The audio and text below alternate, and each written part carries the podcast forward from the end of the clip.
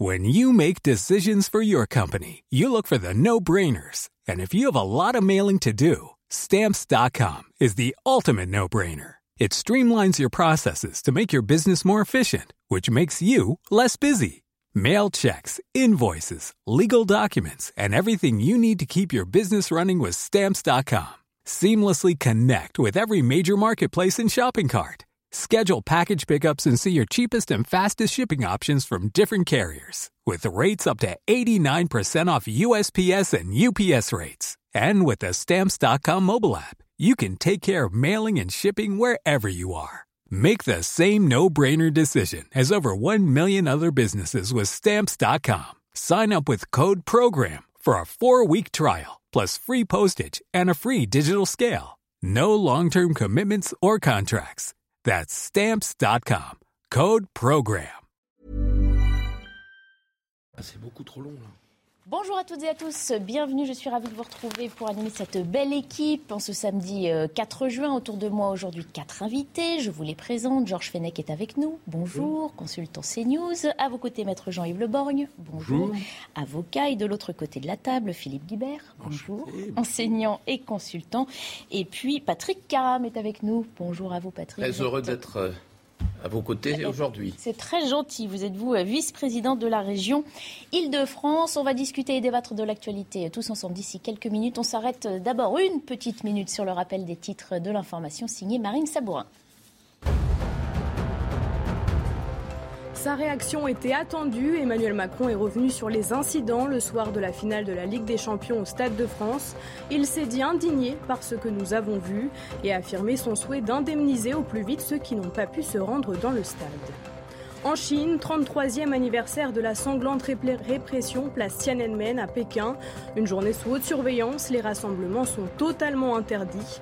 À Hong Kong, la police sur le qui-vive précise que toute participation à une assemblée non autorisée est passible de 5 ans de prison. À Marseille, la réplique de la grotte Cosquer ouvre ses portes dans la villa Méditerranée, près du port de la ville. Les visiteurs pourront ainsi dès aujourd'hui retourner 30 000 ans en arrière en pleine période glaciaire. Quelques 800 000 curieux sont attendus cette année.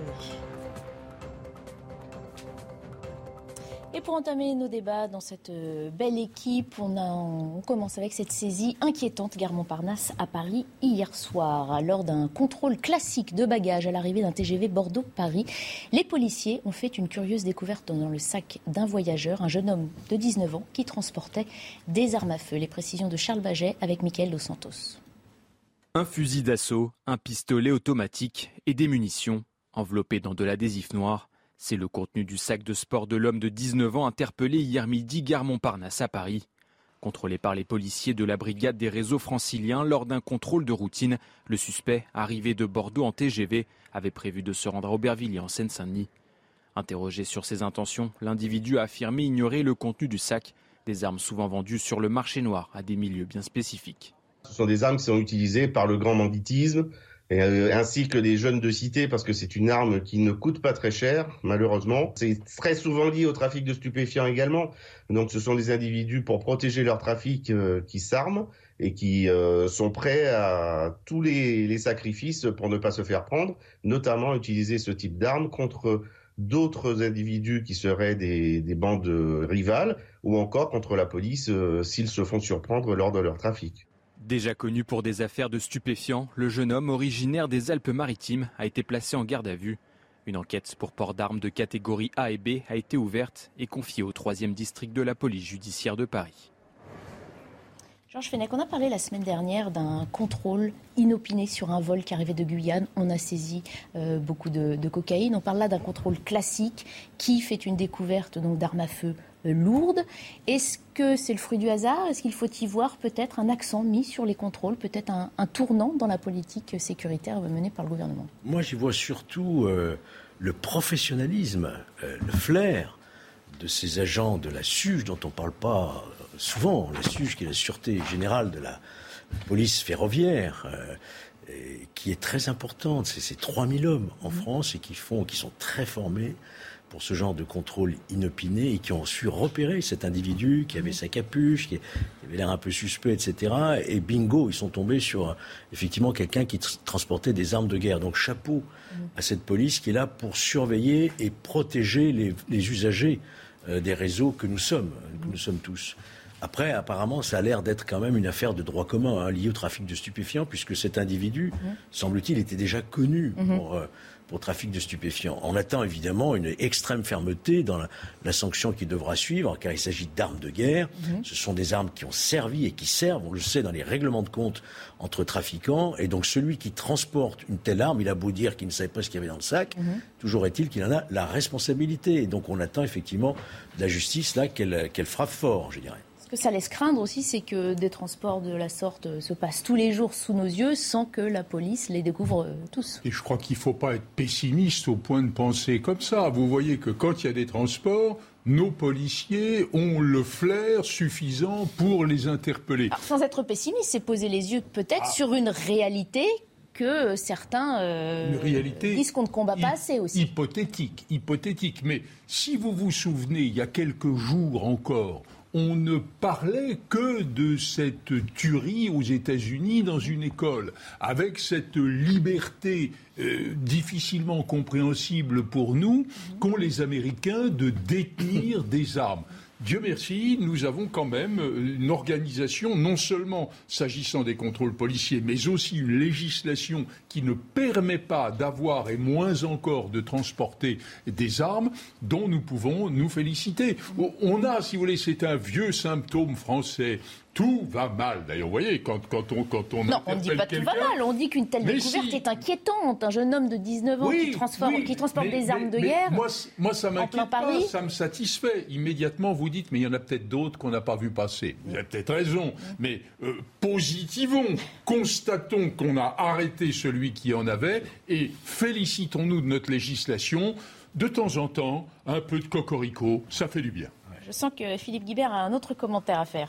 Chers amis, je vous trouve euh, très, très positif. Effectivement, on peut, se ne peut que se féliciter de cette arrestation, mais je crains que ce type de, mission qui est donnée à une petite main des trafics de drogue soit une méthode relativement euh, répandue. J'ai des exemples personnels sur des choses moins graves que du transport d'armes aussi, euh, aussi lourdes. Mais le fait de payer des petites mains pour qu'ils prennent les risques et qu'il déplace soit de la drogue, soit... La euh, voilà. Et ça, c'est des méthodes typiques de petites mafias qui de sont moins, moins en moins petites. Le trafic de drogue, il faut le dire, dans notre pays, est un cancer qui est en train de ronger notre société, et pas simplement les quartiers, pas simplement les banlieues, même si on sait que le cœur du trafic se trouve souvent, pas toujours, mais souvent dans ces, dans ces quartiers et que c'est la société tout entière qui est en train d'être euh, euh, rongée par cette, euh, par cette maladie grave que je trouve une des plus inquiétantes pour le pays. Il faut rappeler que la France est le premier pays consommateur de drogue. Il faut rappeler qu'on est une des plaques tournantes du trafic. Nous avons plusieurs ports en France qui sont parmi les plaques tournantes du trafic. Et donc, on est toujours, enfin, on l'a dit plein de fois, on est toujours en attente d'une politique d'ensemble euh, c'est bien que la police fasse des contrôles et c'est formidable et ça permet effectivement d'arrêter des, personnes.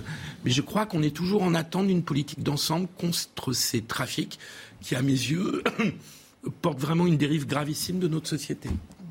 Patrick Caram, ça se passe là en, plein Paris. L'île de France, on le sait, hein, elle est euh, sujette à ah tous ces trafics, euh, comme d'autres régions de France, effectivement, euh, drogue, trafic d'armes aussi là. Et, c'est l'occasion de rappeler aussi que les trafiquants sont de plus en plus dangereux. Pour protéger leur point de deal, mhm. ils n'hésitent pas à tirer parce que c'est très lucratif. Ce sont des points qui rapportent des millions et des millions d'euros. On rappelle, on voit l'image, hein, fusil d'assaut, pistolet automatique et, munitions, évidemment. Deux petites remarques.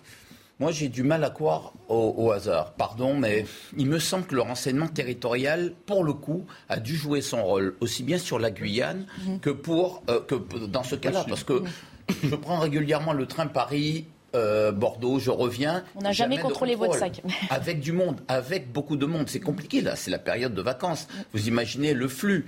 Je pense qu'ils ont été euh, informés, qu'ils sont intervenus. Je dis bravo. Si c'est ça, je dis bravo renseignement territorial. Évidemment, ils ne vont pas euh, le, le, claironner sur tous les toits parce qu'il faut protéger la source, mais c'est une très bonne nouvelle. Ça veut dire que notre renseignement territorial fonctionne et, ne, pas simplement sur des affaires de terrorisme, mais pour des affaires plus généralement de grande délinquance. Et le trafic de rock fait partie de, ces affaires-là.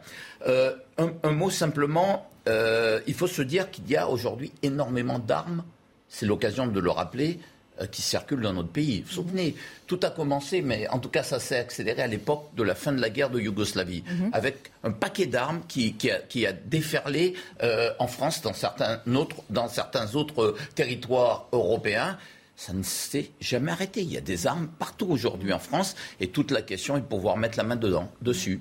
Philippe Guibert parlait aussi d'une mise en place, euh, enfin, qu'il souhaitait, hein, une politique plus oui, globale, plus large. Ça passerait par quoi? Des mais, contrôles comme ceci Celui-ci, je multiplié Le propos de Philippe Guibert est un peu pessimiste parce que demander à ce qu'on mette en place Il une demande politique... juste qu'on assure non, mieux la sécurité des Français. Oui, mais tout. bien sûr. Non, mais qu'on assume mieux dire il faut mettre en place une politique d'ensemble contre la lutte de la drogue c'est comme s'il n'y en avait pas. Mmh. Alors, com comme, le, comme, le, dit Patrick Caram, je ne suis pas sûr que cette interpellation soit un hasard. Elle est peut-être le fait, justement, qui s'inscrit dans une enquête, dans des services de renseignement. Bref. Et dire qu'il n'y a pas de lutte contre la drogue, alors qu'elle soit on insuffisante. On n'a pas dit qu'il n'y en avait pas. On l'a si, souhaité si, plus vaste. Si, parce que quand on demande une politique d'ensemble, ça veut dire qu'il n'y a pas de politique d'ensemble et que quand oui, on interpelle un trafiquant de drogue, c'est le hasard et la chance d'un contrôle inopiné. Non, c'est faux. Les palais de justice résonnent de poursuites contre des trafiquants de drogue tous les jours. D'accord, mais moi je voudrais dire une chose, c'est que qui en fait euh, euh, coordonne, il faut qu'il y ait une coordination de cette mmh. action en France, c'est une mission interministérielle. C'est la mission interministérielle de lutte contre les stupéfiants, mais aussi contre les autres toxicomanies. Mmh. Et on a nommé un médecin à, à, la tête de cette mission, qui est sans doute quelqu'un de très compétent. Mmh. Mais à l'époque, moi j'ai connu, c'était des magistrats qui présidaient cette mission. Il y avait plus un aspect, je dirais, répression de Judiciaire. la drogue dure que les, les, autres toxicomanies. Mmh. Voilà. Moi je, je pense que si on veut avoir une coordination d'ensemble, il faut élever le niveau. Et je, le, je l'ai déjà dit ici, je pense qu'il faudrait créer un parquet national antidrogue, un peu sur la FDA comme aux États-Unis, mettre l'accent vraiment, puisque vous dites c'est un cancer, c'est vrai que c'est un cancer généralisé qui est à l'origine de beaucoup de délinquance dans notre pays. Donc il faut peut-être élever le niveau de coordination pourquoi pas, j'allais dire, un secrétariat d'État où il faut vraiment. Certains vont vous dire, on va créer une nouvelle entité, ça participe à cette usine à gaz et ce. Non, c'est pas ah, la coordination, c'est pas une usine. Regardez, on l'a fait en matière de terrorisme. Elle n'existait pas. Mm. On l'avait proposée avec la commission d'enquête que j'avais présidée. Aujourd'hui, elle existe. Elle est à l'Élysée. Hein, il y a une coordination, un centre national de contre-terrorisme. Mm. Et je, je, vous assure que ça impulse une politique quand elle vient d'en haut. Et vous avez ensuite des résultats sur le terrain. Il faut coordonner tout cela. Non, Jean-Yves, pour être plus précis, je ne dis pas qu'il n'y a pas de politique, je dis que cette politique ne marche pas ou pas suffisamment. Il faut quand même être lucide. Je, je veux pas, c'est pas pour cultiver le déclinisme ou le pessimisme. Enfin, la réalité sur 20 ans, tout, tout gouvernement qu'on peut. Plus que ça, depuis 70 oui, Depuis oui, oui. la loi oui. 70. Enfin, je, je, pense que vous aviez raison en indiquant le tournant de la guerre de l'ex-Yougoslavie dans le renforcement des, des, gangs et des trafiquants. Mmh. Euh, donc, la guerre de l'ex-Yougoslavie, c'est 90-95 dans ces eaux-là. Donc, je, je pense que ça fait maintenant pas loin d'une trentaine d'années que nous perdons du terrain face au trafic de drogue. Je ne dis ah pas qu'il n'y a pas de politique. Je dis pas que c'est je parfait. Dis pas, hein. je, mon propos n'est pas polémique ou partisan, si tu veux. Je ne mets pas en cause la droite ou la gauche ou le centre ou qui tu veux. Toujours je, mieux, je... toujours plus fort, Philippe. Là, je suis d'accord. Bon, non, non, non, mais je pense qu'il y a Alors, un problème Patrick de prise de conscience. J'ajoute juste une phrase. Euh, c'est une question de délinquance, évidemment, de grande délinquance, -hmm. mais c'est une question sanitaire, c'est oui. une question scolaire. C'est en ce sens que c'est un cancer pour la société. Pardon.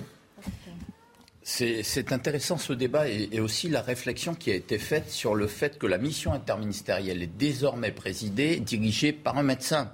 Ça veut dire qu'il y a un tournant dans la perspective de lutte contre la drogue. Euh, les, les trafiquants se renforcent s'arment, deviennent de plus en plus violents. Et c'est euh, à coup de mort qu'on compte sur les terrains, de blessés graves, d'handicapés à vie, euh, qui sortent de ces affrontements entre trafiquants et parfois des balles perdues touchent le, citoyen lambda qui passe. Et quant à la police elle-même, elle n'est pas à l'abri euh, de, se faire, on l'a vu dans le passé, de se faire euh, agresser à coups d'armes et tuer. Eh bien, nous mettons à la tête de la mission interministérielle le médecin. Ça veut dire que nous considérons que le sujet central est la santé. Voilà. Or, le sujet central, c'est évidemment la santé pour les malades, bien sûr, mais c'est aussi et d'abord la répression contre ce grand banditisme qui est aujourd'hui, j'allais dire, et on est tous d'accord autour de cette table-là, en roue libre là-dessus. Personne ne, ils pensent que personne ne les arrête. C'est les deux, en fait. Bien sûr. Les deux, parce qu'il y a un problème de santé publique et il y a un problème d'ordre public et d'infraction permanente à la loi. La santé publique découle du trafic. Mais je pense que souvent, dans, dans Alors on peut inverser la, proposition. On dit c'est parce qu'il y a une demande qu'il y a de l'offre. On peut dire ça aussi. Mais il faut traiter le toxicomane à la fois comme un délinquant, parce que l'usage c'est aussi un délit, mais aussi comme un malade. Alors justement, ça va. Bon, pour qu'Agnès, l'offre crée la demande. Hein. On peut aussi se mettre d'accord sur ça. Pour montrer à Maître Leborgne qu'on parle aussi des avancées en termes judiciaires, cette information, un homme de 31 ans a été condamné hier à 12 ans de prison en Seine-Saint-Denis pour avoir été à la tête d'un prolifique point de deal. C'est une condamnation qui intervient après le démantèlement de ce gros point de vente pour lequel 32 personnes étaient jugées. Précision euh, d'Inès Alicane. Les peines prononcées sont lourdes à l'encontre des prévenus. L'homme à la tête du trafic, Moussa S, est désigné comme le propriétaire du point de deal. Il est condamné à 12 ans de prison, assorti d'une période de sûreté des deux tiers et 1 million d'euros d'amende. Il va faire appel. Son frère Abou Bakar, en fuite au Maroc, a été condamné à 10 ans de prison avec la même période de sûreté. Son amende est fixée à 5 millions d'euros. Quant à David M, considéré comme le bras droit de la fratrie qui gérait le point de deal, il écope de 10 ans de prison et 300 000 euros d'amende. Il va faire appel. C'est évidemment un exemple et c'est un, à, mon avis un, message que l'on veut passer euh, euh, aux autres trafics, aux, autres trafiquants, et que euh, c'est pas en prononçant des peines totalement disproportionnées qu'on réglera le, le, problème. Le tribunal a prononcé trois relax concernant notamment les gérants de deux bars, où les trafiquants passaient des paris sportifs pour blanchir l'argent de la drogue. Mon client a dès le départ euh, contesté les faits, sa, sa, participation. Le tribunal, compte tenu de l'ampleur de ce dossier, a fait vraiment la part des choses en considérant qu'effectivement M. Yabas euh, avait un attrait euh, immodéré pour les jeux et l'enregistrement de paris. Les trois nourrices qui acceptaient que la drogue soit stockée à leur domicile ont été condamnées à des peines allant de 12 à 18 mois de prison avec sursis. Réaction de nos invités sur ce sujet dans un instant. D'abord, le rappel des titres de Marine Sabourin. 51 cas confirmés d'infection au virus de la variole du singe, 37 en Ile-de-France, 6 en Occitanie, 4 en Auvergne-Rhône-Alpes, 2 en Normandie, 1 dans les Hauts-de-France et 1 en Centre-Val de Loire. La Haute Autorité de Santé recommande la vaccination des adultes ayant eu un cas contact à risque avec un malade. Vladimir Poutine a fait une erreur historique et fondamentale en attaquant l'Ukraine. Voici les mots d'Emmanuel Macron lors d'une interview publiée dans la presse régionale, ajoutant que son homologue russe était aujourd'hui isolé, le président Emmanuel Macron qui n'exclut pas de se rendre à Kiev très prochainement. Huitième journée nationale de l'eczéma. Pour l'occasion, de nombreuses conférences sont prévues partout en France. Objectif sensibiliser les Français à cette maladie qui touche 2,5 millions de personnes en France. Voilà, on revient donc, donc à ce procès. Un mois euh, d'audience au tribunal correctionnel de Bobigny et des peines allant donc de 6 mois avec sursis à 12 ans de prison. Maître Leborg, justement, là on peut se dire, ah bah, enfin des peines lourdes à la hauteur des faits alors d'abord, comme je ne connais pas dans le détail les faits, je ne saurais dire si la peine est équilibrée, proportionnée. On parle de 15 ans de trafic. Faible. Oui, hein, mais visiblement. Point de deal prolifique. On était confronté à un grand trafic, ne serait-ce d'ailleurs que par le montant des amendes qui est révélateur. Parce que mmh. quand on, on, met une amende de, de 1 million d'euros, ce qui est une somme considérable à, un délinquant, ça veut dire que la rentabilité de son trafic mmh. était proportionnelle à cette sanction. 1 million mais, mais quand, quand un avocat de la défense j'insiste, un avocat de la défense dit que le tribunal a prononcé des peines disproportionnées et que c'est pas comme ça que, etc. C'est un avocat de la défense. Mais 12 ans euh, et plus euh, de prison dans les grands trafics de stupéfiants, ça n'est pas quelque chose d'exceptionnel. Alors, évidemment, euh, on, Non, mais par on- rapport à la police, qui déplore souvent le fait, sur nos plateaux, sur notre antenne, qu'elle se sent démunie, que la justice ne soutient pas Oui, mais- assez son, non, mais ce- son travail dans oui, l'application des peines, on se rend compte que euh, ça peut mais aussi ce, arriver. ce propos-là, cette plainte de la police Mhm. Concerne un certain nombre de comportements de jeunes délinquants qui oscillent entre la vraie délinquance et l'incivilité et qu'ils retrouvent deux jours après, le temps de la garde à vue, dans la rue. Mais s'agissant des trafiquants de drogue, ça ne se passe pas comme ça. Et cette affaire-là, elle est l'illustration de l'œuvre judiciaire. Elle n'est pas tout à coup une révélation qui trancherait avec ce que l'on fait d'habitude. Pourtant, on entend moins parler de, Ben, on en- au oui, quotidien oui, de on pas peine. On parle beaucoup de Marseille pour les trafics, on entend moins parler des condamnations prononcées à Marseille aussi. Eh bien, on en parle ici, vous voyez. Oui. Ces peines, non, mais ces peines, elles sont, elles sont lourdes, incontestablement. Mais je voudrais quand même rappeler que euh, euh, il existe aussi des incriminations en matière de stupes qui sont de nature criminelle. Absolument. Et la cour d'assises juge quelquefois des grands trafics internationaux, importation par exemple, avec des peines encourues de 20 ans. réclusion. Et je voudrais quand même dire, ça nous paraît lourd, effectivement, 12 ans, compte tenu de la jurisprudence française, mais quand vous allez voir ce qui se passe dans les pays étrangers, moi, j'ai en mémoire aujourd'hui un Français qui est encore dans les couloirs de la mort, hein, qui a été condamné à mort par Jakarta. Dans ces pays-là, les peines sont véritablement euh, dix fois plus importantes que ce qu'on peut prononcer dans, dans notre pays. Je ne dis pas qu'il faut arriver là. Bien entendu, il ne s'agit pas de cela, mais considérer 12 ans pour un trafic qui s'est éternisé pendant 15 ans avec une organisation de type euh, ma- managérial. hein, oui, l'enquête a voilà, montré une structure organisée comme une PME, qui chacun son rôle à peu près un attitré. million et demi d'euros par mois.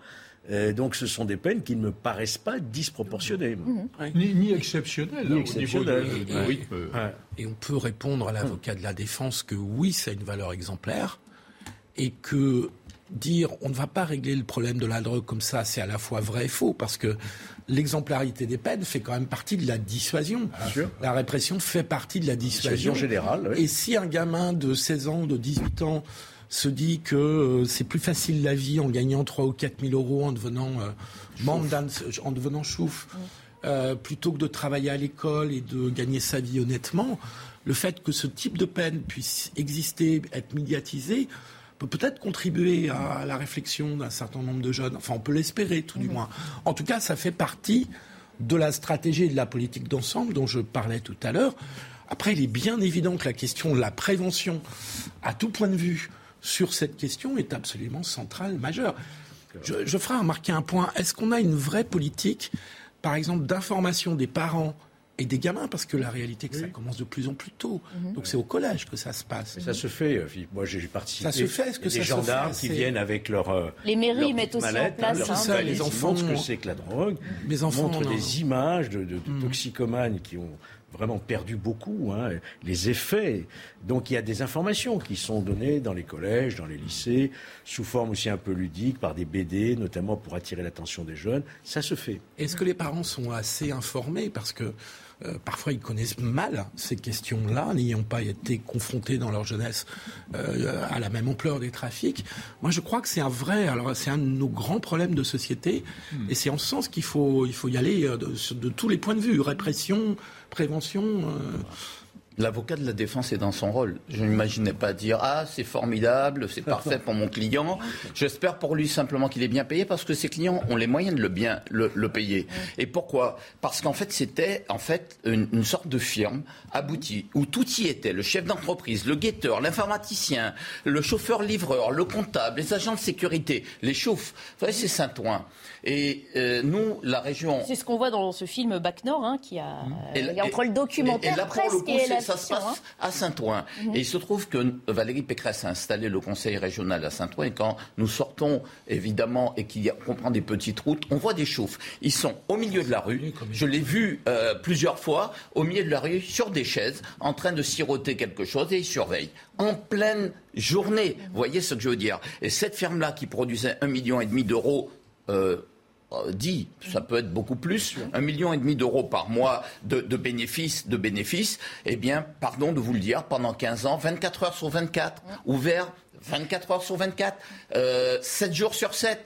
C'était quand même un, un, projet très abouti. Alors oui, je trouve que c'est pas assez sévère parce que combien de vies ils ont détruit, combien de familles ont été détruites, combien d'enfants se, se, sont retrouvés comme des locumènes. Je trouve que c'est pas assez assez sévère au contraire, mais ça il ne faut pas contester les décisions de justice. Donc je respecte la justice de mon pays. On ne fait que les commenter. On sait aussi que souvent l'organisation se recrée, même si la tête alors est tombée. Justement, et que euh... alors justement, 15 ans, vous savez, ce... un centre essentiel du trafic en Ile-de-France. Alors justement, c'est toujours, 15 ans, je suis modeste. On en parle comme l'Eldorado du trafic de drogue. Je n'en sais rien, c'est les policiers qui le disent. Mais ce que je peux vous dire, c'est que selon des sources de renseignement que reprennent certains médias, ce, trafic, ce, point de deal qui a été fermé se retrouve aujourd'hui euh, à, Arago, près du périphérique, ou la place du 8 mai 45, derrière la mairie de Saint-Ouen. Donc ça veut dire qu'ils se sont transportés. Il y a, euh, il y a euh, aujourd'hui un certain nombre de points de drogue lourds à Saint-Ouen. on dit 6 points de drogue lourds, je n'en sais rien. Ça, c'est au service de le savoir. La question, c'est pourquoi avoir attendu 15 ans pour démanteler non, non, justement, là. Là, là, il faut féliciter, faut, vraiment féliciter, non, mais bien sûr. du travail qui est accompli dans la plus grande discrétion par les offices centraux, notamment de la police judiciaire. Parce qu'une affaire comme celle-là, c'est pas du flagrant délit. C'est des mois, voire des années de travail, de surveillance. Vous imaginez ce que ça coûte D'écoute téléphonique, de géolocalisation, d'interception. Et ensuite, on amène devant le juge d'instruction une fois qu'on a bouclé. Mhm. Moi, je crois que là, on a le résultat d'une très belle enquête en profondeur. Euh, mais Georges, justement, ce que je disais, c'est que en passant, je voyais des chauffes. Je veux dire que on ne pouvait pas ignorer qu'il y avait des trafics de drogue. Évidemment, il faut saluer et saluer le travail extraordinaire. Personne ne l'ignore, d'autant que le renseignement français va s'y installer 15 euh, justement 15 ans, 15 ans, ça me semble beaucoup. Mm. Qu'on puisse dire, ok, un an, six mois, et le temps de faire une enquête, de regarder les filières, d'essayer de remonter les filières. L'enquête n'a pas duré 15 ans. C'est le trafic qui dure. Non, mais justement, le trafic dure 15 ans au vu et au su de tous. Un de nos chauffeurs vient de Saint-Ouen et lui, il m'a dit, ben voilà les points de drogue. Chaque fois qu'on passe quelque part. Non, mais ils sont connus de la police on le sait. et c'est pour ça qu'on a aussi cette information qu'à l'horizon 2028, donc 2500 agents du renseignement français vont s'installer à Saint-Ouen, justement, pour être un petit peu plus près et mieux surveiller cette euh, délinquance. On se quitte quelques instants et puis on poursuit nos débats sur CNews. Il est bientôt 14h30. Euh, bienvenue si vous nous rejoignez. On entame une page politique, écologie, pouvoir d'achat, retraite, quelle qu'elle soit. Emmanuel Macron veut des réformes qui viennent d'en bas, comprenez, des Français. Dans un entretien au Parisien, le chef de l'État dévoile donc sa méthode pour passer à une action plus citoyenne et plus démocratique, méthode que nous détaille Elisa Lukavski. Emmanuel Macron veut réunir un Conseil national de la refondation avec les forces politiques, économiques, sociales, associatives, des élus des territoires et des citoyens tirés au sort. Il souhaite ouvrir le dialogue avec les Français autour des priorités qu'il a érigées. Cinq objectifs, l'indépendance, le plein emploi, la neutralité carbone, les services publics pour l'égalité des chances et la renaissance démocratique avec la réforme institutionnelle.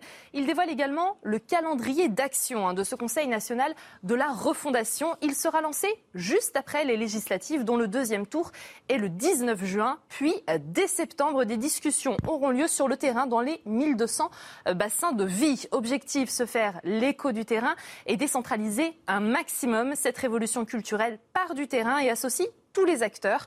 Les Français sont fatigués des réformes qui viennent d'en haut. Ils ont plus de bon sens que les circulaires, a-t-il déclaré. Paris doit être au service euh, du terrain. Emmanuel Macron qui n'oublie pas la priorité numéro un euh, des Français, à savoir le pouvoir d'achat. Dès cet été sera votée la loi pouvoir d'achat et un texte de simplification et d'urgence pour les projets d'énergie.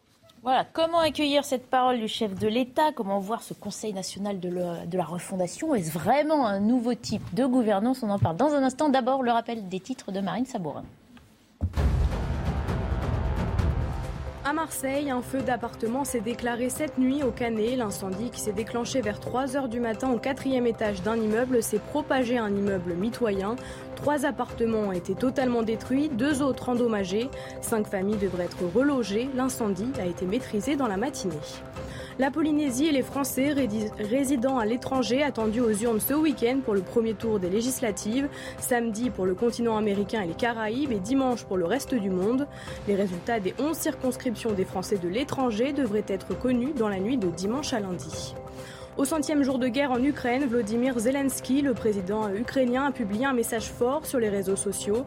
Filmé devant le bâtiment de l'administration présidentielle, il a assuré que la victoire serait celle de son peuple. Pour rappel, depuis le 24 février, 14 millions d'Ukrainiens ont fui leur pays selon l'ONU.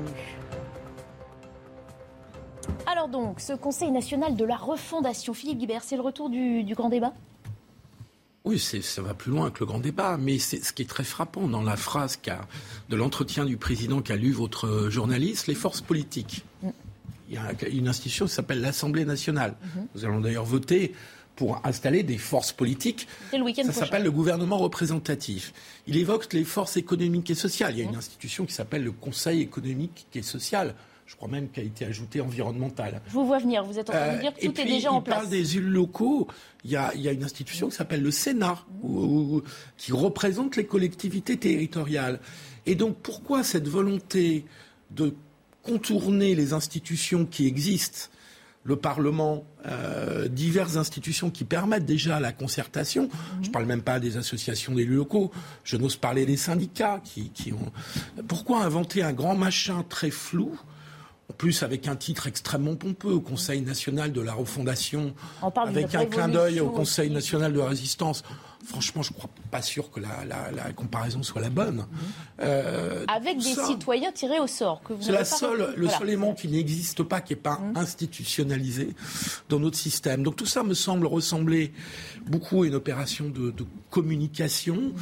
La nouvelle méthode, je ne la vois pas trop parce que rien n'empêche de faire de la concertation dans, notre système actuel et de faire de la délibération. Non, Jean-Yves Le n'est pas d'accord. Je, je, sens un coup de communication, un plus.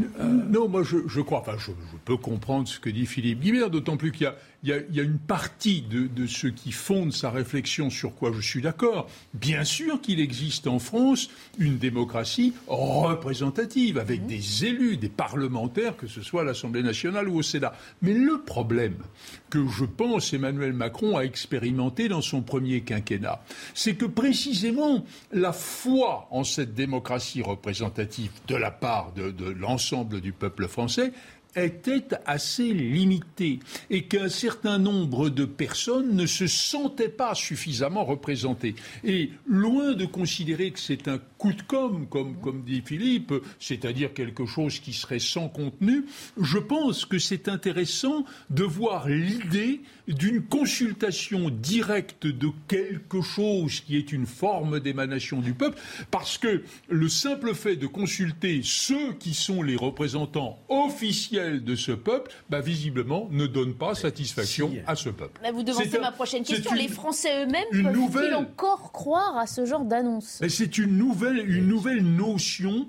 de la de l'expression démocratique. Non mais si, On joue sur les mots là quand même. Si les Français, c'est vrai, euh, considèrent que la démocratie représentative aujourd'hui ne répond pas à leurs aspirations et la diversité.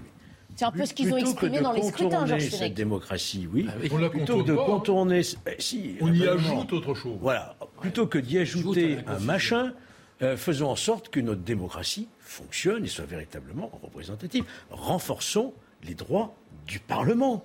Parce qu'au bout du compte, vous avez beau consulter qui vous voudrez, et on a vu ce que ça donnait, les citoyens tirés au sort dans la, réforme sur le climat, ça n'a pas été. Là, on ne parle même pas du nombre, on ne sait même pas combien. Hein, ça n'a pas euh. été un grand succès. Mm. Faisons en sorte qu'on ait un, un Parlement qui soit un vrai Parlement et non pas une chambre d'enregistrement et qu'on transforme le scrutin majoritaire en scrutin proportionnel. cest dire une réforme des institutions. Mais, c'est la réforme des institutions qu'il nous faut et non pas aller écouter comme ça. Parce que comme l'a dit Philippe, et moi je suis pour une proportionnelle intégrale. Mais pas du tout, pas du tout avec choix préférentiel. Comme en Allemagne, comme en Allemagne avec choix préférentiel, on peut très bien avoir un système plus représentatif. On ne peut pas continuer comme ça.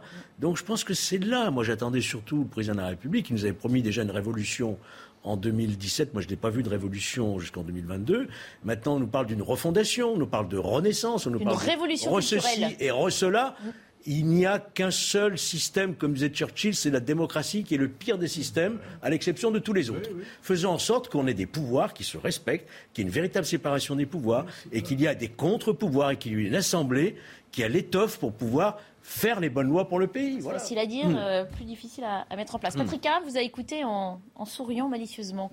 si j'avais mauvais esprit, je dirais que Macron, finalement, c'est un born again. Vous savez ce que c'est, ça? Aux États-Unis, Bush, born again, il a rencontré Jésus. Ah oui. Bush, fils, et il a rencontré Jésus. Il est rentré sur le droit chemin après la rencontre de Dieu. Macron, lui, a rencontré une nouvelle élection présidentielle, et ça y est, la lumière l'a frappé, et le voilà qui décide de prendre le contre-pied de tout ce qu'il a fait pendant un quinquennat. Parce que moi, je peux vous dire, en ah, tant qu'élu, en tant qu'élu local, certains ben, vous diraient, il écoute les Français ou il a entendu en tout cas les Français. Eh bien, il a entendu l'appel effectivement des Français au bout de cinq ans. Il ferait mieux, il aurait mieux fait pendant cinq ans de rectifier parfois ce côté un peu euh, voyez, il n'a cessé de tout reconcentrer au niveau de l'État. C'est-à-dire que les pouvoirs qu'avaient les collectivités, les moyens, les finances des collectivités, il les a reconcentrés pour pouvoir les tenir à sa sauce. Et le, sujet, c'est qu'aujourd'hui, il nous explique qu'il va faire le contraire de, ce qu'il a fait pendant cinq ans. Moi, je lui dis chiche. J'ajoute simplement que lorsqu'il dit les circulaires, ce sont, c'est le terrain qui a un peu plus de bon sens que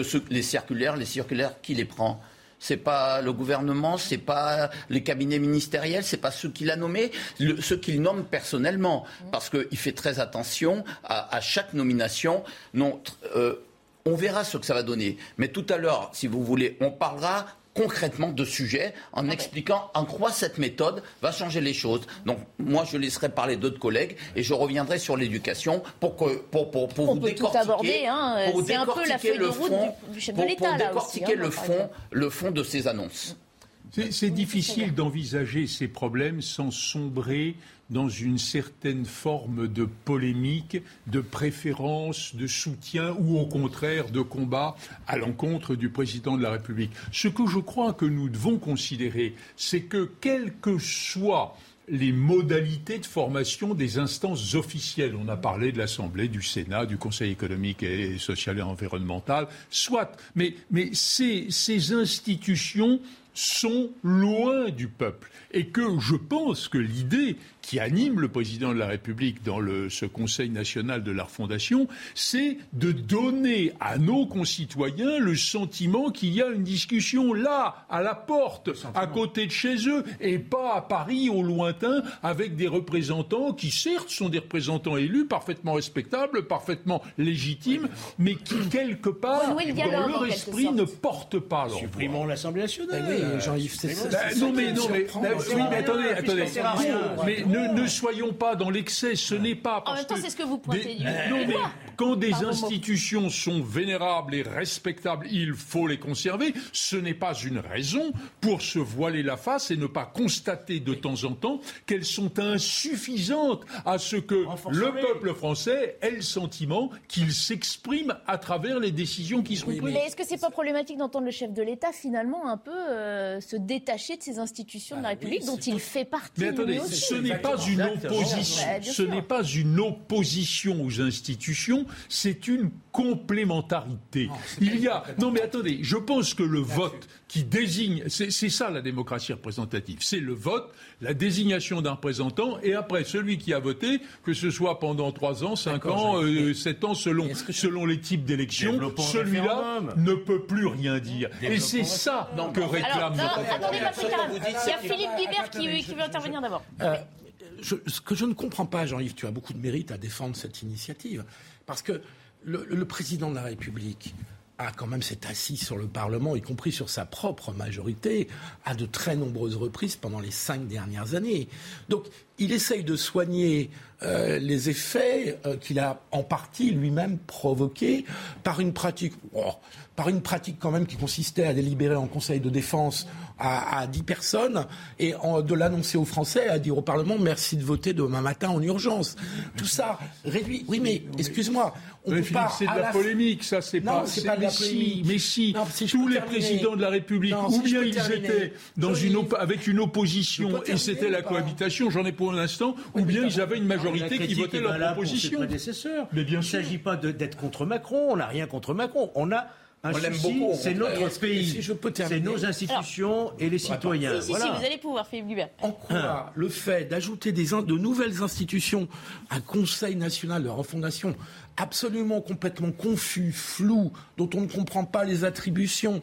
Le pouvoir d'amender, de discuter la loi, il est au Parlement. Le pouvoir de négocier, il est avec les syndicats et les et Dieu sait si c'est compliqué de faire une loi. Et, Dieu sait si c'est compliqué. Et donc, en quoi le fait d'ajouter une nouvelle institution avec un titre ronflant on sait pas va permettre ça va marcher, hein. de remédier aux problématiques auxquelles on a assisté? Parce que finalement, je, comprends ce que vous dites et ce que vous défendez. Vous défendez l'idée qu'il faut rapprocher les décisions du peuple. C'est bien ça. Bien. Mais pour le faire, vous avez un outil. C'est l'échelon local. L'échelon local, outre le référendum, vous avez l'échelon local. Pourquoi ne pas faire un vrai acte de décentralisation? Parce que là, pour le coup, si les Français aiment leur maire, leurs élus locaux, c'est parce qu'il y a une raison à ça. La raison, c'est qu'ils sentent effectivement vous savez quand que cela a eu lieu, cet acte de décentralisation? Oui. Pendant la crise du Covid. Là, on était bien content de rencontrer les régions, Absolument. et voilà. Alors, eh, oui. eh bien voilà, mais c'est vrai que la région Île-de-France, à l'époque, avait joué, mais les, premiers avaient joué un rôle majeur. les premiers masques qui sont arrivés en France, c'est la région Île-de-France avec Valérie Pécresse qui les ont fait venir. Mais ce que je veux vous dire, c'est qu'il faut maintenant faire confiance aux élus locaux. Parce que là, ça rapproche le pouvoir des, des, citoyens. Et ils se sentent représentés par ces élus. Parce que quand vous avez un problème, ben, vous allez voir votre maire. Quand vous avez un problème, vous pouvez alerter le conseiller départemental ou conseiller régional. Quand vous avez un problème, vous n'irez pas voir le député, le sénateur, vous n'irez pas voir le ministre. Une toute le petite proposition. Au-dessus, au-dessus. Juste une petite proposition. On n'est pas très éloigné. Vous, vous acceptez l'idée qu'il faille une concertation locale et vous dites ce sont des élus locaux. Une décentralisation. Imaginons une qu'on délègue du pouvoir imaginons, plus aux élus locaux. Une décentralisation, une décentralisation de la concertation parlementaire, c'est-à-dire une multiplicité de conseils de oh concertation. Ah ben oui, ah non, non, des inagades là. Ah bah oui, il y a une chose que je, une chose que je ne comprends pas. Mais quand c'est plus démocratique, c'est parfois plus compliqué. Je ne comprends pas. On est en pleine campagne électorale pour les législatives. On a des candidats qui présentent des projets, qui est le projet présidentiel d'ailleurs, ce qui concerne la majorité. Vous avez des projets pour l'opposition. Les Français vont étudier mmh. ces projets. Mmh. Ils vont voter pour un projet, ah. ils vont l'exprimer, ils vont demander à leurs élus de porter ces projets. Qu'est-ce que vous voulez de plus? Eh ben si, parce que c'est tout le problème. Ils ah. votent, ils élisent des députés en théorie pour 5 ans. Et finalement, ils se disent j'ai mis mon bulletin dans l'urne et pendant 5 ans, je, suis obligé de me taire. mais, non, mais non, les deux, les deux sont les deux Et on en revient à la démocratie athénienne, on se réunit tous. Mais, mais c'est précisément dans une agora. il est clair que ce n'est pas possible. Chacun fait la loi de son côté. Mais, non, mais tu, tu ironises, Georges. Mais, mais, il y a de quoi euh, non, mais non, non, il n'y a pas de quoi, parce qu'en réalité, ce n'est pas parce que ce n'est pas possible, compte tenu du fait que nous sommes à près de 70 millions d'habitants, qu'il faut y renoncer. La proximité entre les, ceux qui sont chargés de la décision et le peuple est quelque chose dont on constate qu'il n'est plus en état. Ça, s'appelle la décentralisation. Pardon de vous le redire. Ça s'appelle la décentralisation. Ah oui, bah, c'est ce que je vous disais il y a un instant. La décentralisation ne fonctionne pas aujourd'hui parce que l'État reconcentrait un certain nombre de, sujets majeurs pour les collectivités et, leur a coupé les vivres. Voilà. Le sujet. ça, c'est une organisation administrative. Moi, je vous parle de la concertation du peuple. mais vous savez bien qu'on ne va pas. Oui, mais on se rappelle ce que ça a donné. 67 euh, millions de Français. On se rappelle des grands débats et de ces doléances qu'on pouvait tous déposer en mairie, dont on n'a plus jamais entendu parler. Ça n'a pas fonctionné. Le cahier des doléances. Le cahier des doléances. On n'en a plus entendu parler. C'est exactement ce qui s'est passé. Ah C'est-à-dire que c'est de l'enfumage finalement. On recueille des milliers, des centaines de milliers de contributions et après, ben euh, on, se torche avec et on passe à autre chose. Alors attendez, on va rester poli. Polémique quand tu nous tiens. Non, alors vous savez quoi? On va s'arrêter une minute pour le rappel des titres qui revient déjà, ah oui, et oui, c'est tous les quarts d'heure. Et puis on continue la discussion. Moi aussi, j'ai oublié. Marine Saboura. À Paris, un homme a été interpellé hier gare Montparnasse avec deux armes automatiques dans un sac, un fusil d'assaut et un pistolet automatique et leurs munitions. Le suspect a expliqué qu'il devait se rendre à Aubervilliers en Seine-Saint-Denis pour remettre à une autre personne ce sac dont il a affirmé ignorer le contenu. Âgé de 19 ans, il a été placé en garde à vue. Les deux tiers du pays en vigilance orange pour orage dès 16h. 65 départements sont concernés. Sont prévus dans la journée de violentes rafales de vent et de grêle, en particulier dans le sud-ouest et le massif central. Météo France appelle donc à la plus grande vigilance. L'alerte devrait être levée demain matin. L'affaire de la sextape touche à sa fin, six ans et demi après les faits. Karim Benzema renonce à faire appel dans le procès qui l'oppose à son ancien coéquipier Mathieu Valbuena. Épuisé par la procédure, selon son avocat, l'attaquant français entérine ainsi sa condamnation à un an de prison avec sursis et 75 000 euros d'amende pour complicité de tentative de chantage. Le chef de l'État qui a aussi hein, précisé le calendrier de ces fameuses réformes qu'il euh, veut bien euh, poursuivre. Il y en a une prioritaire, celle des retraites. Précision d'Alexis Vallée. C'est l'une des réformes les plus controversées, les retraites. Malgré les réticences, Emmanuel Macron y tient et a annoncé un premier calendrier. Quant au travail sur la réforme des retraites qui est indispensable au financement de nos transformations, la réforme entrera en vigueur dès l'été 2023. Reculer l'âge de départ à 65 ans, pour réaliser 10 millions d'euros d'économies et pallier le vieillissement de la population, les syndicats y voient plutôt une aggravation du chômage et de la précarité. La Première ministre Elisabeth Borne, qui prône la concertation avec les partenaires sociaux, soutient la nécessité d'une telle réforme. Là, on n'est pas en train de vouloir faire une réforme pour embêter les Français. On est en train de se dire qu'on a tous envie de pouvoir demain verser des pensions dignes à ceux qui ont travaillé tout au long de leur vie et qu'on ne veut pas laisser une dette à nos enfants.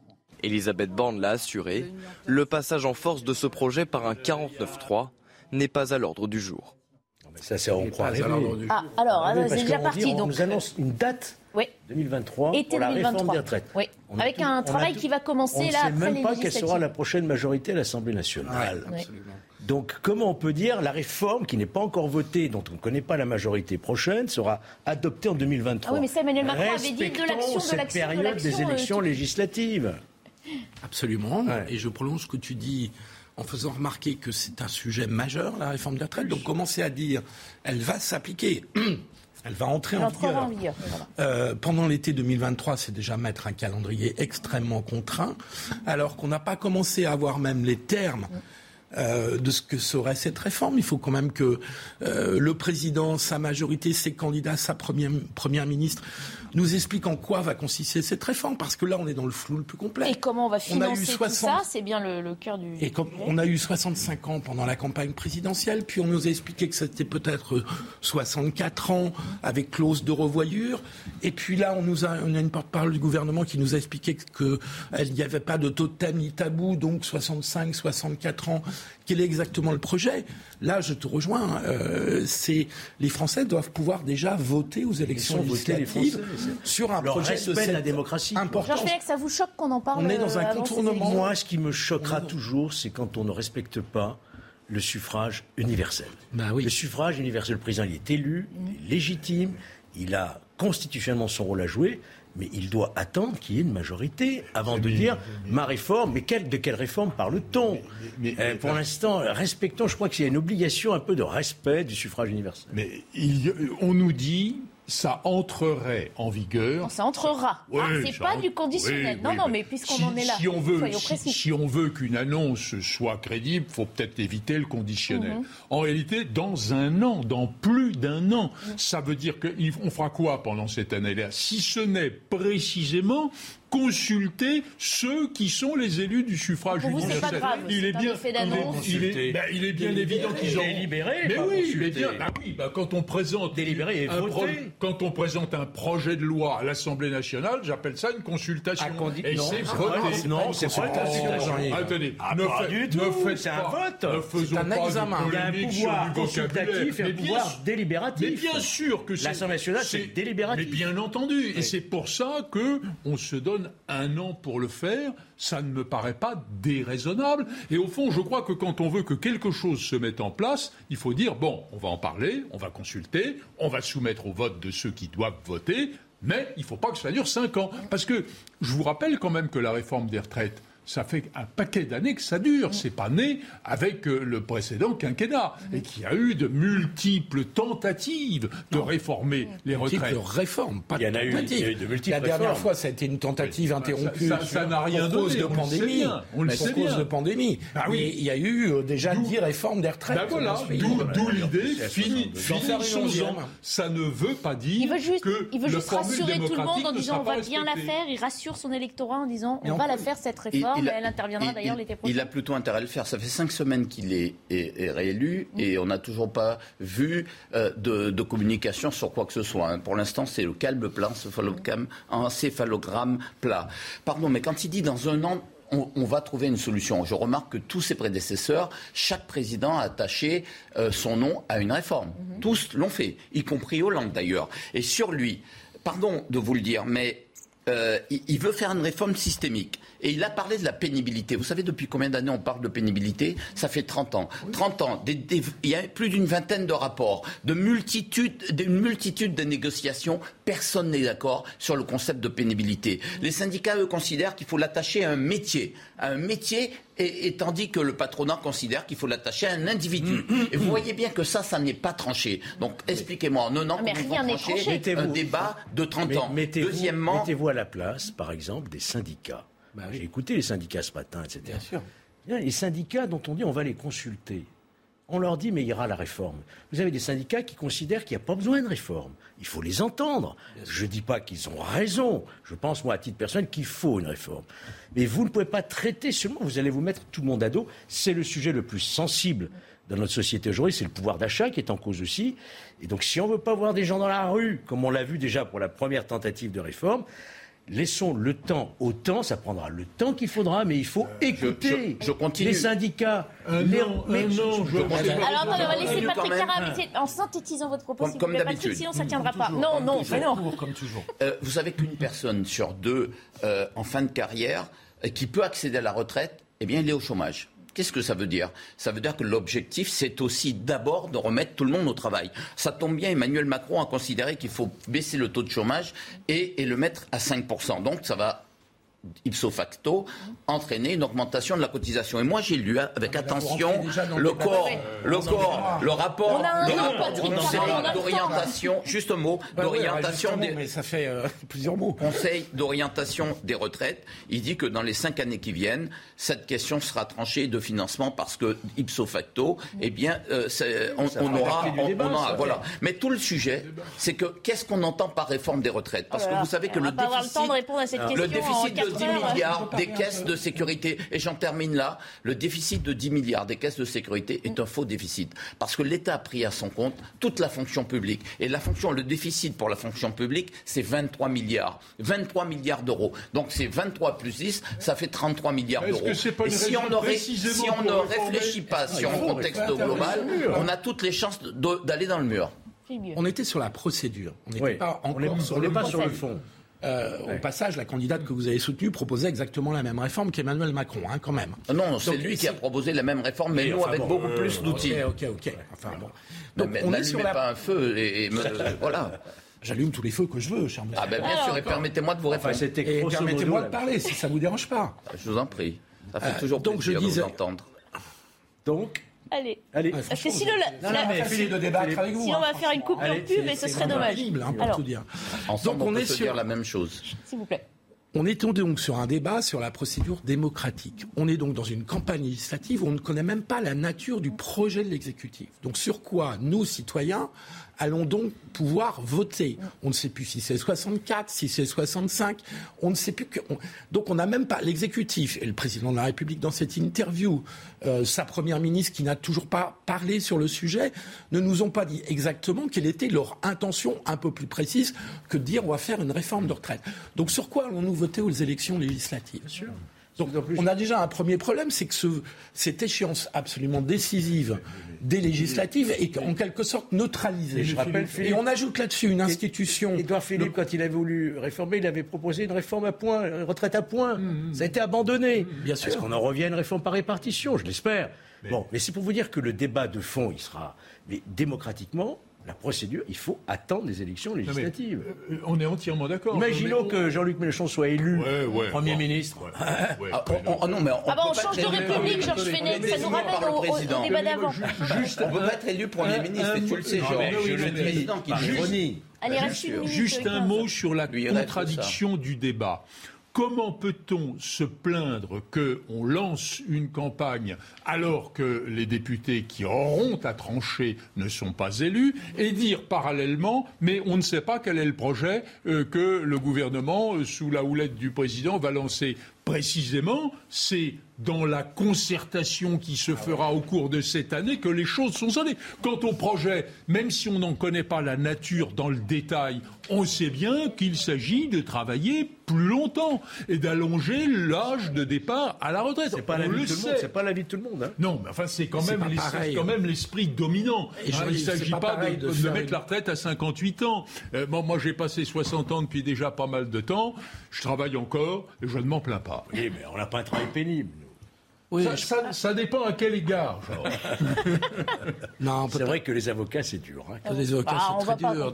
C'est non, mais c'est oui. Chaque travail a, ses contraintes. Là, on rentrerait dans la pénibilité. Bien sûr qu'il y a des métiers manuels qui sont extrêmement usants. Il y en a d'autres qui sont pas du tout manuels, mais qui sont aussi euh, très lourds pour la santé des hommes. Alors, on va continuer de parler euh, de la politique de ce gouvernement et de la chef du gouvernement hein, qui arpente le terrain pour justement mener, euh, en tout cas, lancer les chantiers euh, du chef de l'État sera dans un instant. D'abord, une coupure pub. À tout de suite. Je vous le disais, pour ancrer cette politique du chef de l'État, Elisabeth Borne continue de sillonner comme chaque week-end le Calvados où elle est candidate hein, pour ses prochaines législatives. La Première ministre a d'ailleurs reçu ce samedi un soutien de poids. On écoutait Lodi Huchard qui suit ce déplacement pour CNews.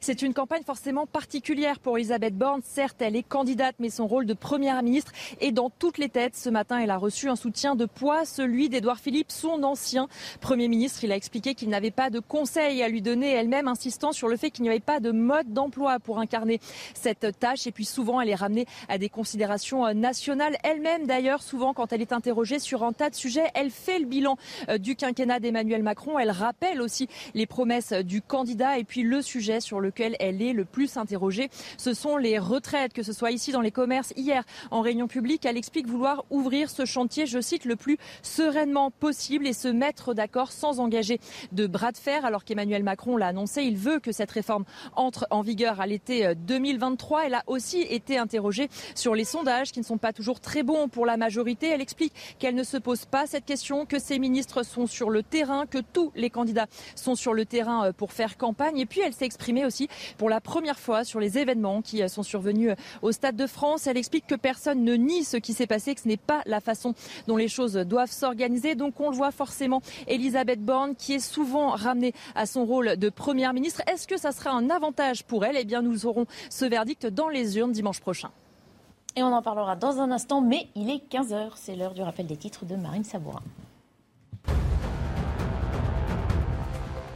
Emmanuel Macron veut réunir un Conseil national de la refondation après les élections législatives, une nouvelle instance composée notamment de professionnels, élus et citoyens tirés au sort. L'objectif, étudier différents dossiers, notamment concernant l'école et la santé. En Chine, 33e anniversaire de la sanglante répression, place Tiananmen à Pékin. Une journée sous haute surveillance, les rassemblements sont totalement interdits. À Hong Kong, la police sur le qui-vive précise que toute participation à une assemblée non autorisée est passible de 5 ans de prison. Terrible désillusion pour Alexandre Zverev, l'Allemand contraint d'abandonner en demi-finale face à Rafael Nadal alors qu'il était mené 1-7-0. Le tennisman de 25 ans s'est blessé à la cheville après plus de 3 heures de jeu. Rafael Nadal affrontera Casper Ruud en finale à 15h demain. Voilà, on revient au déplacement d'Elisabeth Borne, qui a donc reçu le soutien d'Edouard Philippe. L'ancien Premier ministre a été interrogé sur d'éventuels conseils qu'il pourrait donner à Elisabeth Borne. Écoutez sa réponse. Je n'ai pas du tout de conseils à donner à Elisabeth Borne. Au-delà de, l'amitié et de l'estime que je lui porte, c'est surtout de la, bienveillance parce que je sais que la, tâche n'est pas facile. Euh, mais je suis absolument certain qu'elle est euh, parfaitement euh, armée et, très bien placée pour, pour très bien réussir dans cette mission. Donc c'est vraiment une visite amicale et, une visite politique aussi. C'est pas complètement incompatible, hein, parce que nous souhaitons tous les deux et avec l'ensemble de la majorité donner au président de la République une majorité stable et solide.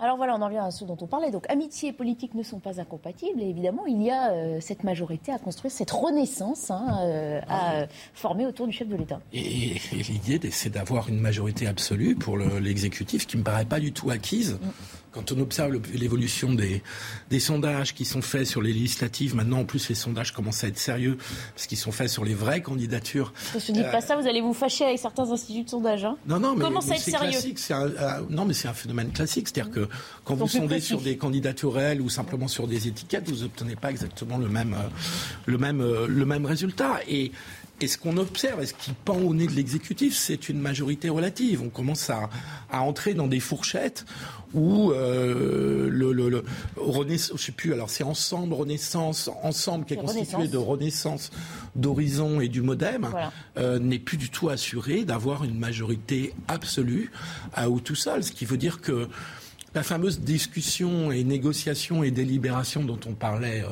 tout à l'heure, il passera euh, d'autant plus par l'Assemblée nationale si euh, la majorité n'a pas la majorité absolue. On redonnera de fait du pouvoir à ces institutions. Et on redonnera de fait du pouvoir à, l'Assemblée nationale, ce qui sera peut-être pas une mauvaise chose, ce qui obligera l'exécutif à un peu plus discuter en amont de ces projets, mais, je sans avoir par passé par un Conseil national de. Non, non, mais ça, ça exclut pas du tout qu'on puisse passer par une consultation populaire et locale, mais je pense qu'effectivement, cette idée d'une majorité absolue que tous les présidents élus ont espéré et, souvent reçu d'ailleurs, hein, euh, et a, pour conséquence de neutraliser le débat parlementaire, puisque la majorité absolue est acquise au président, c'est-à-dire au, projet de loi qui sont, oui, plus ou moins, présentés euh, par le gouvernement. Et, effectivement, si d'aventure il y avait cette ouverture, cette, cette incertitude quant aux résultats du débat parlementaire, je pense que tous ceux qui sont favorables au débat démocratique ne peuvent que s'en féliciter. parce qu'au-delà de ces discussions, évidemment, il y a ces sujets cruciaux pour les Français. Euh, le pouvoir d'achat, la santé, l'éducation euh, aussi, des chantiers qui intéressent de près les Français et qui attendent une action concrète au-delà du, du blabla de réforme. Ce, qu'on s'est dit tout à l'heure sur les retraites, on peut aussi le dire sur l'éducation. Emmanuel Macron a parlé et le concept d'école du futur, il l'a popularisé pendant la campagne. Je ne sais pas ce que c'est que cette école du futur et je ne sais pas dans quelle mesure un conclave élargi peut résoudre la question. Euh, cette année, vous savez combien de postes ne sont pas pourvus Ne sont pas pourvus dans l'éducation nationale, dans le primaire et le secondaire 15% de postes non pourvus. On le sait maintenant. Euh, sur le concours du CAPES, 816 admissibles au concours du CAPES de maths, il y a combien de postes à pourvoir? 1035. Et lui veut remettre les mathématiques au cœur du projet parce qu'il s'est rendu compte qu'il y avait un échec. Euh, il y a combien d'illettrisme? Taux d'illettrisme en France, c'est 6%.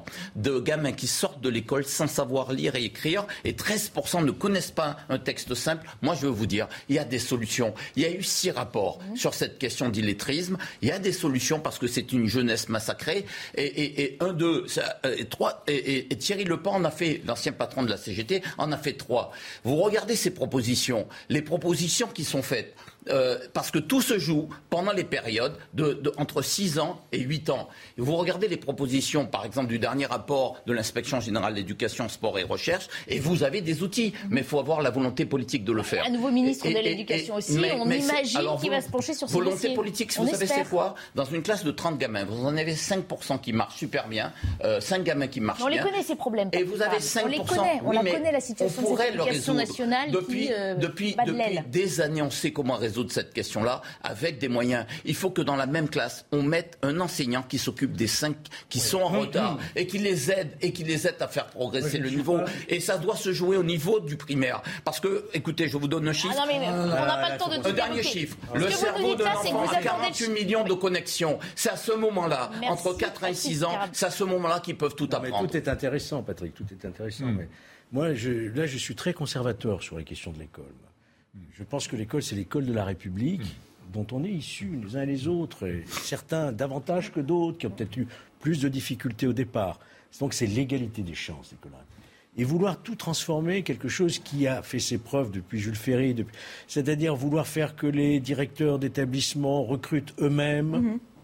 On va leur ça. laisser euh, une responsabilité comme celle-ci, euh, enfin, vers quelle est sa légitimité Vouloir euh, aussi euh, euh, revoir des, des méthodes pédagogiques avec des innovations locales, alors que pour moi, l'école, elle est la même pour tout le Ça monde. créer des Elle particularismes. devrait- Elle Mm. devrait. Donc là, je dis attention à ne pas laisser trop partir comme ça dans des initiatives locales, dans des recrutements locaux.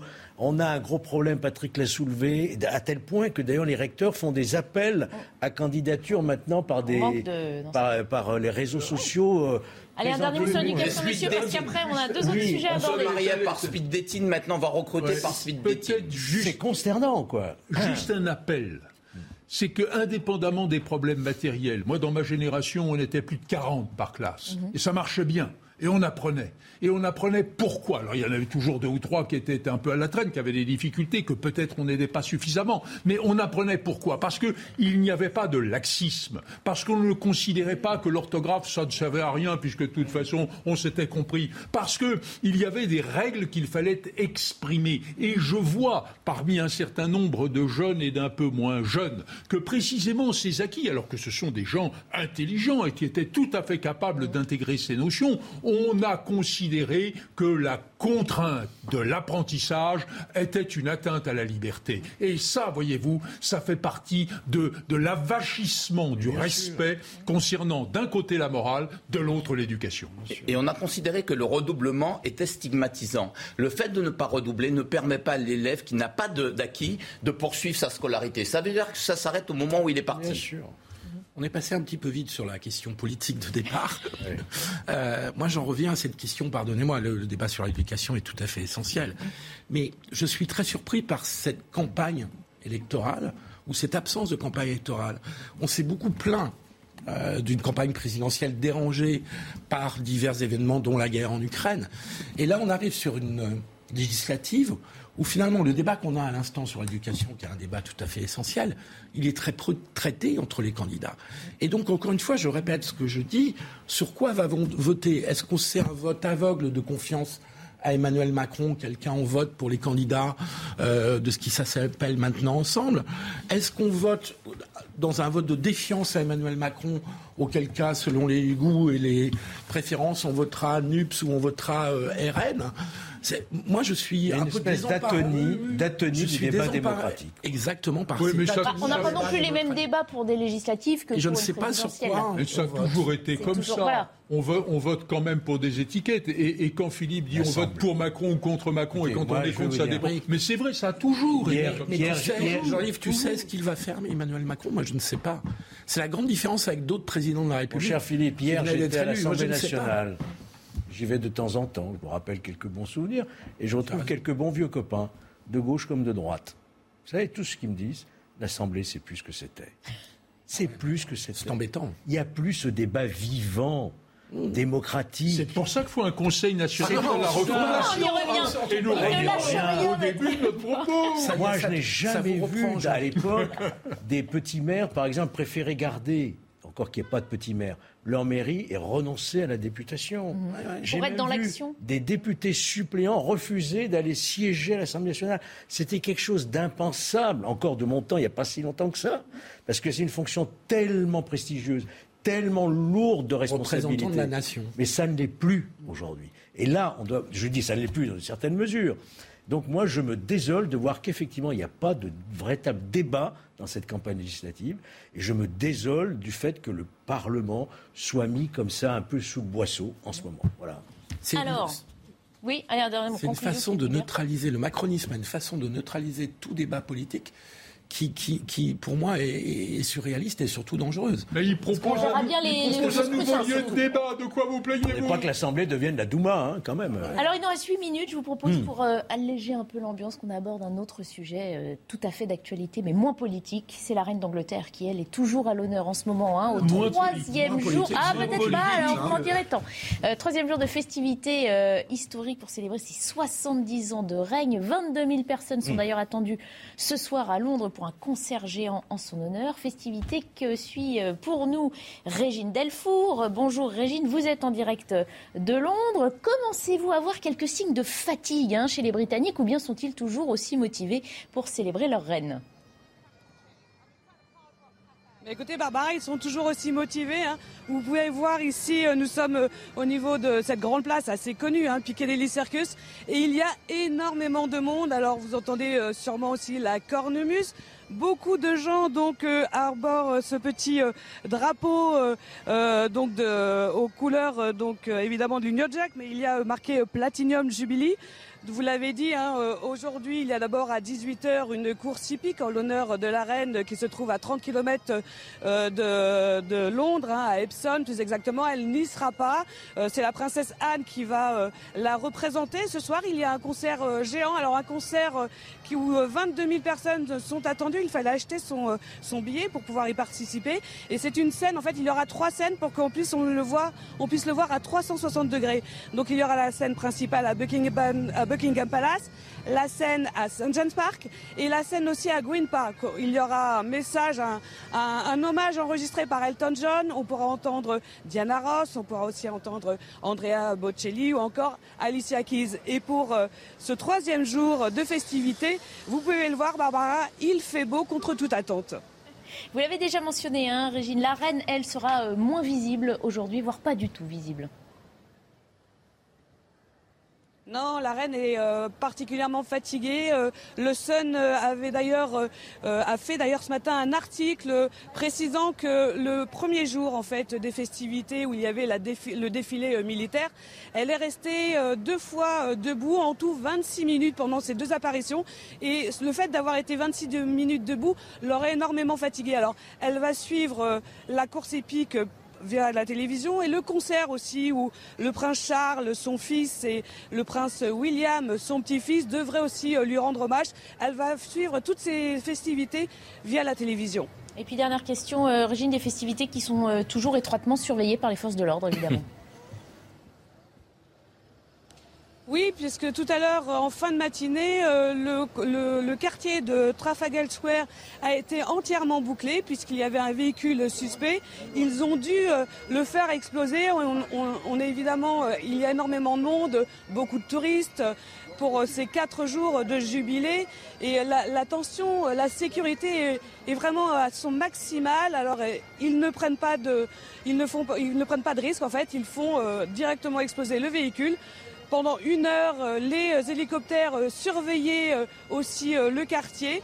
Et après, la vie a pu reprendre son cours. On a, on a eu un petit peu peur hein, parce qu'on se demandait, comme c'était sur le mall, c'est pas très loin de Buckingham, on ne savait pas si en fait le, le programme à Epson allait être bousculé à cause de cet incident. Merci beaucoup Régine Delfour. Profitez bien de la suite des festivités avec Alice Chomy qui vous accompagne. Voilà, il nous reste quelques minutes donc pour évoquer cette, reine euh, immensément euh, populaire et qui paradoxalement bah, se fait moins visible au moment où on célèbre justement la longévité de son règne. Quel regard vous portez sur cette... Ben, je pense que quand une femme comme elle ou un homme, je pense au général de Gaulle, représente un pays, incarne un pays, on ne peut avoir que du respect parce que c'est un engagement de toute une vie. Mais je crois que dans, dans le contexte démocratique se pose un problème. Lorsqu'il s'agit d'un souverain sans pouvoir politique, c'est le cas du Royaume-Uni, ça ne pose pas de problème. Mais lorsque dans les démocraties, et notamment à régime semi-présidentiel, comme c'est le cas chez nous, il y a une représentation par un individu de la nation et qu'il doit aussi prendre des décisions politiques, c'est-à-dire être dans l'unanimité de la représentation mhm. et dans le conflit, qui n'est pas unanime, mhm. du débat politique, là se pose une vraie difficulté. Au même moment où euh, ces événements du jubilé nous rappellent à quel point les Britanniques, et d'une manière générale tout le Commonwealth, est attaché à, la reine, mhm. au même moment, Boris Johnson est très bas dans les sondages. Voyez-vous Donc les, Britanniques font. Ah, elle a toujours effacé. Euh, hein, je, pourrais dire en, une formule que finalement la monarchie républicaine est beaucoup mieux vécu qu'une république monarchique chez nous. C'est un appel que vous lancez, Georges Fenech Ah, on va pas restaurer la monarchie. Bon, les Espagnols l'ont fait. Hein. De Gaulle en avait rêvé à un certain moment. Au, hein. au- au passage, la, la démocratie n'est nullement incompatible avec la monarchie. Ça a été C'est bien ce que je craignais. Ah. Il y a une sorte de nostalgie monarchique Ah. que je Ah oui. sens chez nos, nos amis. Non, je trouve les Non, pas- sont, non, sont très on forts aime parce ça, qu'ils voilà. ont institutionnalisé leur people. Ça s'appelle la famille royale britannique.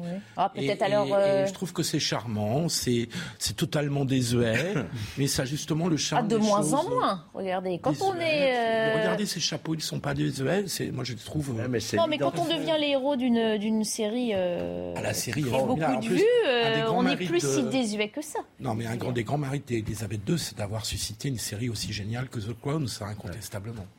Mais je, je ne partage pas cette, euh, cette euh, admiration sans, euh, sans borne pour la monarchie britannique. Je trouve que, d'ailleurs, quand on voit The Crown, on voit que l'histoire de la monarchie britannique des 50 dernières années a été. euh, Alors attendez, excusez-moi, j'ai oublié le flash info de 15h15, Ah, il est déjà on a 17. oublié les Euh, Pardon. Marine Sabourin, la parole est à vous et on finira notre discussion ensuite.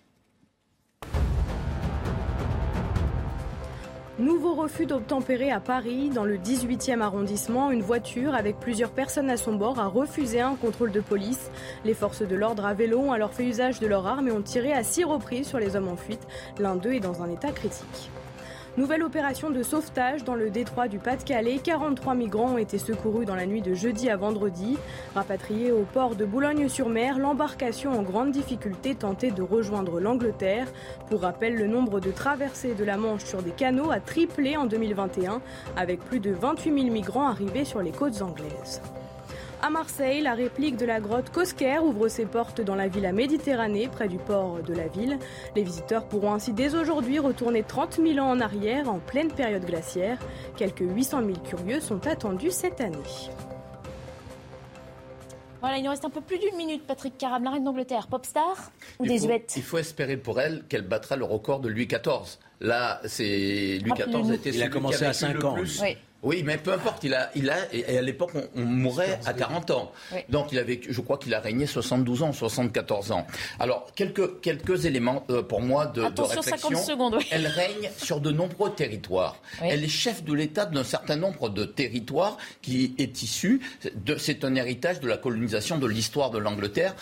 L'histoire de la colonisation anglaise qui Ah, mais on va pas avoir le temps, à, Patrick se, à de ponctionner les territoires n'a pas, n'a pas fâché l'Angleterre avec, avec ses anciennes colonies, nous dire? Contrairement a à la France. une Ensuite, Ça moi, commence à s'effriter, hein. Regardez la Barbade, regardez l'Australie. et, et l'Écosse ont, ont envie de se séparer de la Grande-Bretagne. Ouais. Est-ce que ce ne sera pas la dernière reine qui symbolise l'unité finalement de et cette grande histoire de la Grande-Bretagne? Est-ce que ce ne sera pas la dernière reine à pouvoir régner sur tout- tous les quatre coins du monde, là où le soleil ne a se couche déjà modernisé cette et, et avoir ça disparaître l'Irlande et du. Nord et l'Écosse du Nord. C'est c'est vrai qu'il y a quelque chose d'absolument troublant, c'est qu'il y a une sorte d'adulation euh, bien pour cette famille, d'adu- Adulation d'adulation. enfin, Idolâtre, euh, on adule la Even when we're on a budget, we still deserve nice things. Quince is a place to scoop up stunning high-end goods for 50 to 80% less than similar brands.